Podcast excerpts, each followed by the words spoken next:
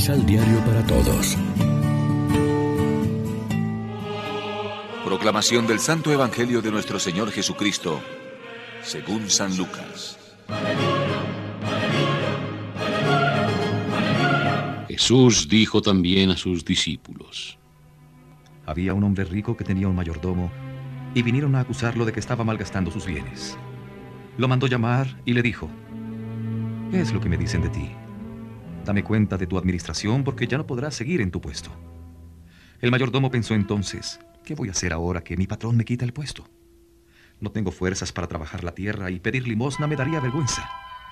Ya sé lo que voy a hacer para que al dejar el puesto tenga gente que me reciba en su casa. Llamó uno por uno a los que debían a su patrón y dijo al primero, ¿Cuánto le debes a mi patrón? Le contestó, cien barriles de aceite. Dijo el mayordomo, toma tu recibo, siéntate y escribe rápido 50. Después dijo a otro, ¿y tú cuánto debes? Contestó, 400 quintales de trigo. El mayordomo le dijo, toma tu recibo y escribe 300. El patrón admiró la manera de obrar tan inteligente de su mayordomo ladrón. En verdad, los de este mundo son más astutos que los hijos de la luz para tratar a sus semejantes. Lección Divina Amigos, ¿qué tal? Hoy es viernes 5 de noviembre y como siempre a esta hora nos alimentamos con el pan de la palabra que nos ofrece la liturgia. La parábola del administrador infiel, pero listo, puede parecernos un poco extraña. Parece como si Jesús o el amo del relato alabara la actuación de este empleado injusto. No alaba su infidelidad, por eso lo despide.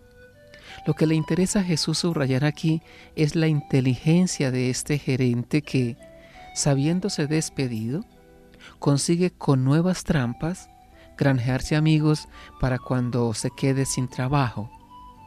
Jesús no nos cuenta esta parábola para criticar las diversas trampas del mundo de la economía que también ahora se dan, las dobles contabilidades o los desvíos de capital o el cobro de comisiones ilegales que hace el gerente de esa empresa, sino para que los cristianos seamos tan espabilados para nuestras cosas como ese gerente lo fue para las suyas. Los hijos de este mundo son más astutos que los hijos de la luz.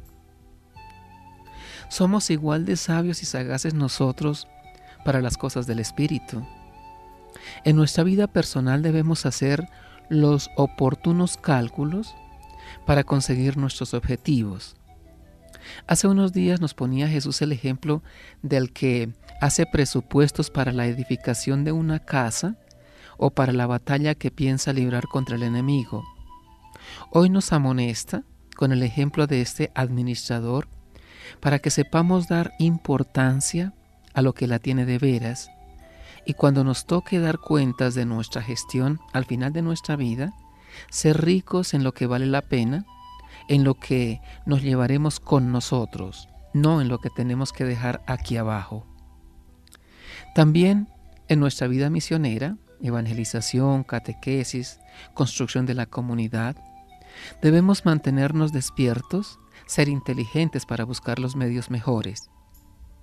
Al menos con la misma diligencia que ponemos para nuestros negocios materiales.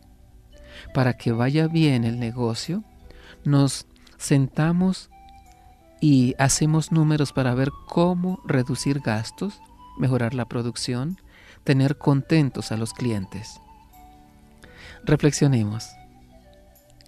¿El Evangelio nos purifica de tal manera que nuestra vida y actuar son agradables a Dios?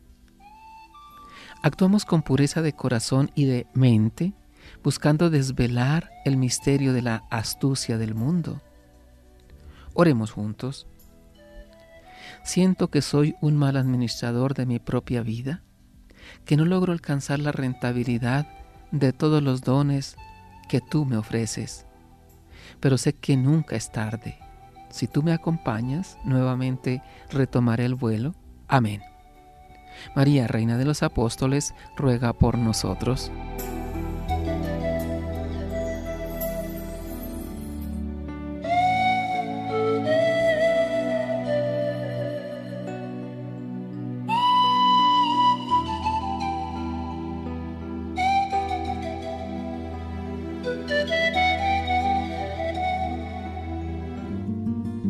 Complementa los ocho pasos de la Alexio Divina adquiriendo el emisal Pan de la Palabra en Librería San Pablo o distribuidores.